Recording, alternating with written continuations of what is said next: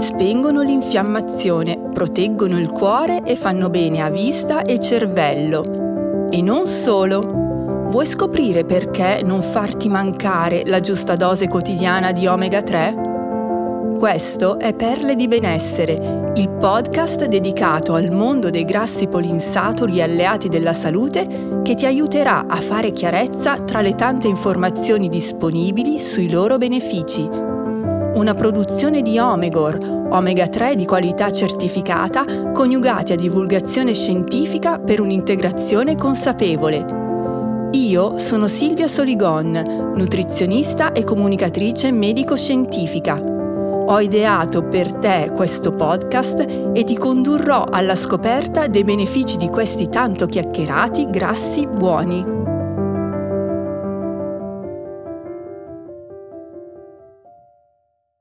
La geografia mi ha sempre interessata. Sarà per quella voglia di scoprire viaggiando che non mi abbandona mai, che evidentemente coltivavo in modo inconsapevole già stando seduta ai banchi della scuola elementare. Fatto sta che alcune delle scoperte geografiche che ho fatto sui libri e sulle enciclopedie mi sono rimaste particolarmente impresse, come quella faccenda che la Groenlandia fosse in qualche modo territorio danese. In Danimarca poi ci sono anche stata. Era il mese di marzo ed ero incinta, motivo per cui stavo assumendo un integratore alimentare a base di omega 3. Forse li hai sentiti nominare fra i grassi buoni, probabilmente come grassi da preferire per proteggere la tua salute cardiovascolare. Ma io all'epoca li assumevo perché il loro fabbisogno aumenta significativamente proprio durante la gravidanza perché l'embrione e il feto ne sono avidi e più passano le settimane di gestazione, più ne hanno bisogno. Ma di questo ti parlerò un'altra volta. Ora iniziamo con le presentazioni. Io sono Silvia Soligon, sono una nutrizionista e da anni mi interesso dei benefici degli omega 3 per la salute. Passo gran parte delle mie giornate occupandomi di divulgazione in ambito medico-scientifico e spesso e volentieri mi dedico a tematiche riguardanti l'alimentazione umana. Questo è il mio nuovo podcast, Perle di benessere un progetto prodotto da Omegor, una delle prime realtà italiane a formulare, produrre e distribuire integratori omega 3 di qualità certificata. Da sempre impegnata in un'attività di divulgazione mirata ad aumentare la consapevolezza del consumatore sui reali benefici di questi acidi grassi. Perché perle di benessere? Perché questo podcast parla dei grassi polinsaturi omega 3 e la forma in cui siamo più abituati a vedere questi grassi con i nostri occhi sono quelle perle dorate in cui vengono tipicamente racchiusi per farli diventare integratori alimentari.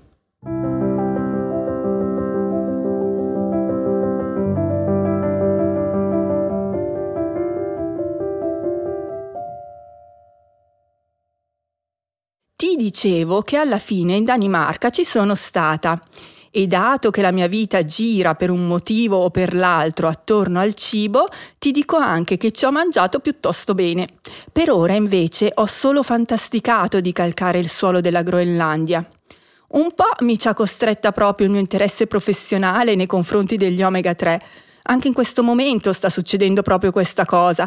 Ho trasferito il mio cervello in Groenlandia per parlarti degli omega 3, perché è proprio da lì dai territori abitati dagli eschimesi Inuit, che è partita tutta questa faccenda sui grassi polinsaturi dell'olio di pesce di cui ti parlerò in questo podcast.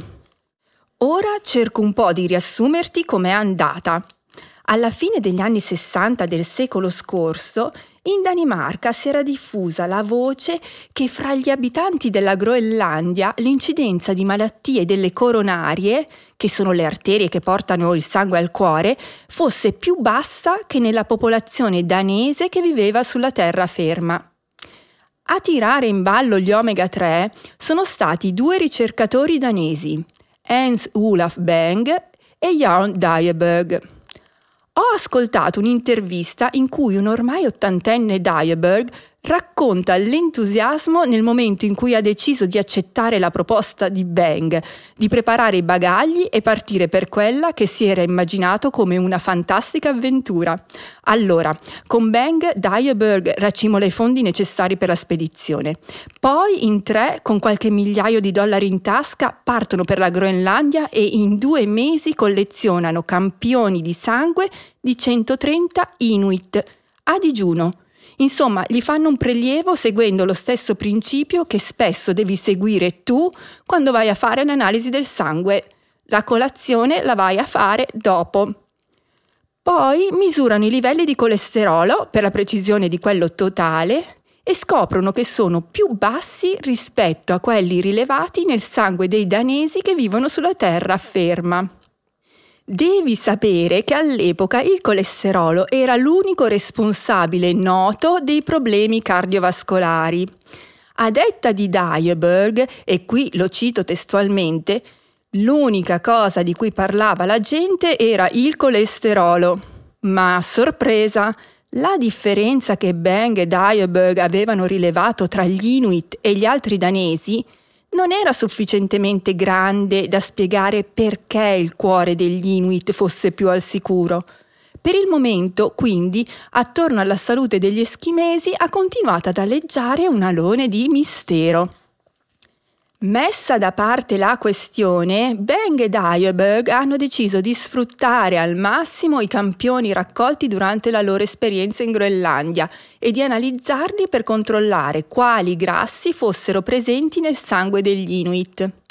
Dal racconto di Dyeberg me li immagino lì che si dicono oh mal che vada ne esce un articolo scientifico da pubblicare su una qualche rivista peer reviewed e da aggiungere al curriculum e invece fu così che si iniziò a parlare di omega 3, o meglio dell'acido eicosapentaenoico e dell'acido docosaesaenoico, che ti anticipo d'ora in poi chiamerò per semplicità con i loro più noti e più facili da pronunciare acronimi, che sono EPA e DHA. Poi è successo quello che può capitare facilmente nei laboratori e nelle teste dei ricercatori si leggono gli studi pubblicati da altri, si fa 2 più 2 o si hanno delle intuizioni che spingono a cambiare la direzione delle proprie ricerche. A quel punto si sposta l'attenzione da quei risultati che non rispondono alle proprie domande e voilà, si trovano le risposte che si stavano cercando. Ed è stato così quando per intuito Bang e Dyeberg hanno spostato la loro attenzione dai livelli di colesterolo alla capacità di aggregazione delle piastrine che si è riusciti a dare un senso alla resistenza delle coronarie degli Inuit. Perché il segreto degli omega 3 non è tanto saper abbassare il colesterolo. Fra le tante proprietà di questi grassi ci sono quelle antitrombotiche, in altre parole, gli omega 3 evitano la formazione di coaguli di sangue pericolosi per la salute del cuore e dei vasi sanguigni.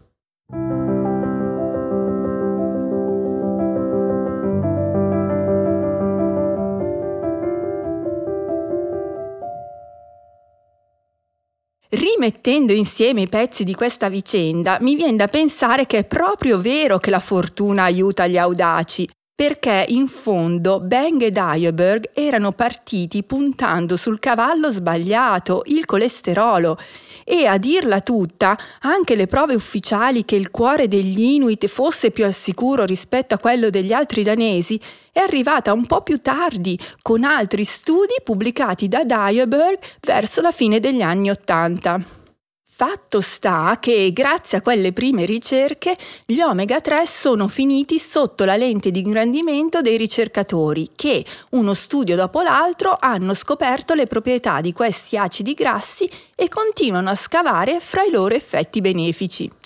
Oggi, per esempio, si sa che se gli omega 3 fanno bene al cuore è anche perché aiutano a mantenere sotto controllo i trigliceridi, un effetto che Bang e Dyeberg non avevano preso in considerazione, anche se avevano notato che gli Inuit avevano meno trigliceridi nel sangue. Vedi come vanno le cose? In quegli anni nessuno aveva messo ancora in correlazione trigliceridi alti e rischio cardiovascolare e per questo il dato emerso dagli studi sugli eschimesi era stato sorvolato.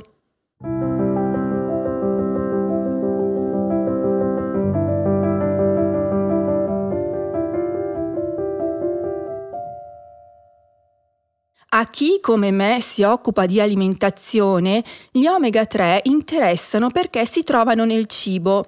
In effetti, il motivo per cui Beng e Dioberg ne hanno trovati tanti nel sangue degli Inuit è da cercare nell'alimentazione di questa popolazione, che fondamentalmente si nutriva di foche e pesce. E nel grasso delle foche e del pesce ci sono EPA e DHA. Per questo potresti aver sentito dire che per aumentare l'assunzione di omega 3 dovresti mangiare più pesce, in particolare di quello grasso, quindi salmone, sarde, sardine, aringhe, tonno. In questo podcast ti parlerò sia di questo, quindi di quanti omega 3 ti servono ogni giorno e di come puoi assumerli, sia dei benefici che puoi ottenere garantendoti un apporto quotidiano adeguato di questi grassi buoni. Ti anticipo che non c'è un'età alla quale gli omega 3 non servano.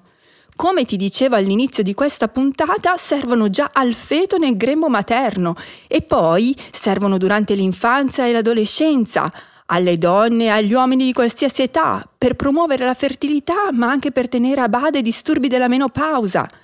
Spesso ne sentiamo parlare perché, proprio come sospettato da Beng e Dieberg, fanno bene al cuore, ma fanno bene anche al cervello e alla vista e sono anche alleati dei muscoli di chi fa sport. Ma prima di parlare di tutto questo e probabilmente anche di altro, voglio spiegarti perché gli omega 3 sono considerati nutrienti essenziali. Devi sapere che quando si parla di nutrienti, questa parolina essenziale vuol dire una cosa specifica. Significa che un nutriente non può essere sintetizzato dal nostro organismo e che quindi lo dobbiamo necessariamente assumere dall'esterno. Ti faccio un esempio semplice. Il colesterolo è una molecola molto importante per il tuo organismo. Ti serve, per esempio, per produrre diversi ormoni e per sintetizzare la vitamina D. Ti serve anche per costruire le membrane delle tue cellule.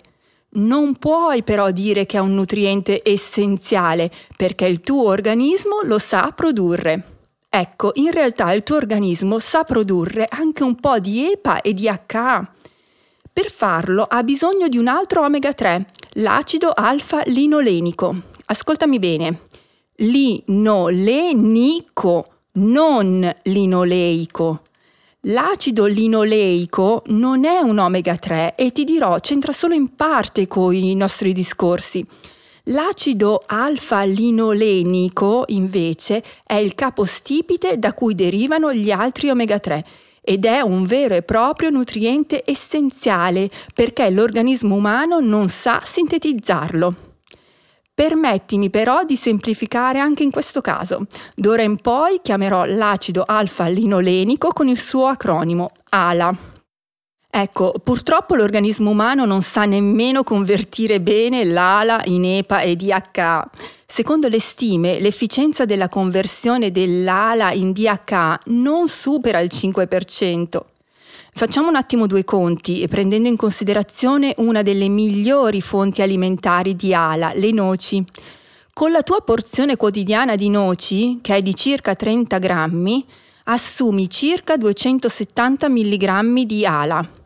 Con un'efficienza di conversione del 5%, da questi 270 mg potresti ottenere circa 14 mg di DHA, una quantità piuttosto scarsa a fronte di un'assunzione adeguata di EPA più DHA che come vedremo non scende mai al di sotto dei 250 mg al giorno.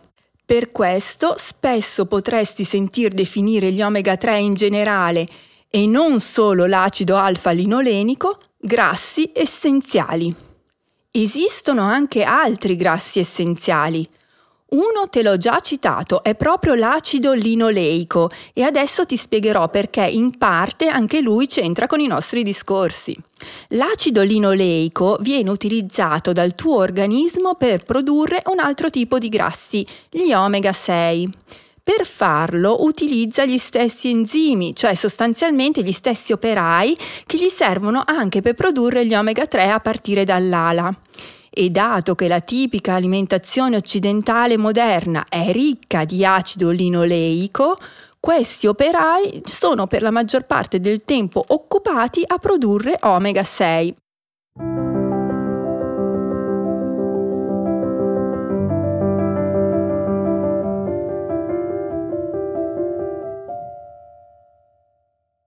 Ti stai chiedendo per quale motivo la tua alimentazione potrebbe essere tanto ricca di acido linoleico, voglio soddisfare subito questa tua curiosità.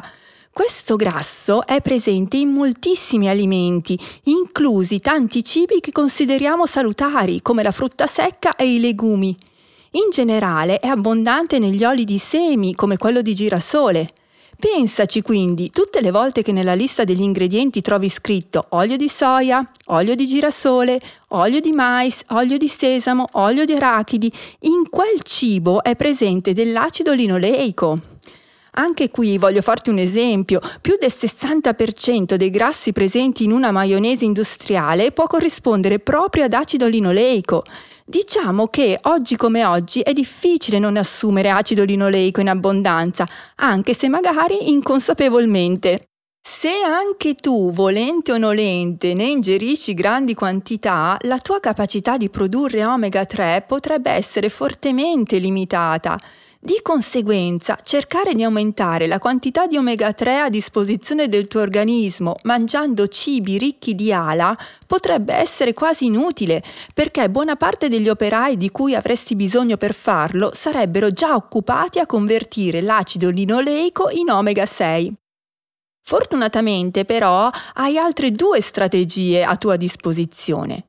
Ridurre il tuo apporto quotidiano di acido linoleico e mangiare cibi che siano ricchi degli omega 3 biologicamente attivi, insomma mangiare EPA e DHA in modo da bypassare la necessità di produrli a partire dall'ala. Nelle prossime puntate ti parlerò di come aumentare l'assunzione di EPA e DHA grazie alla tua alimentazione e dei benefici che puoi ottenere da questa scelta.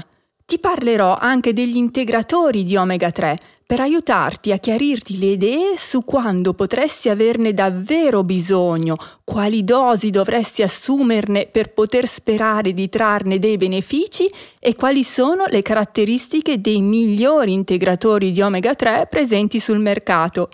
Fai clic sul tasto Segui per non perdere nessun aggiornamento. Ti aspetto qui per la prossima puntata. Hai ascoltato Perle di benessere, un podcast di Silvia Soligon dedicato al mondo dei grassi polinsaturi omega 3. Da un'idea di Silvia Soligon e Omegor.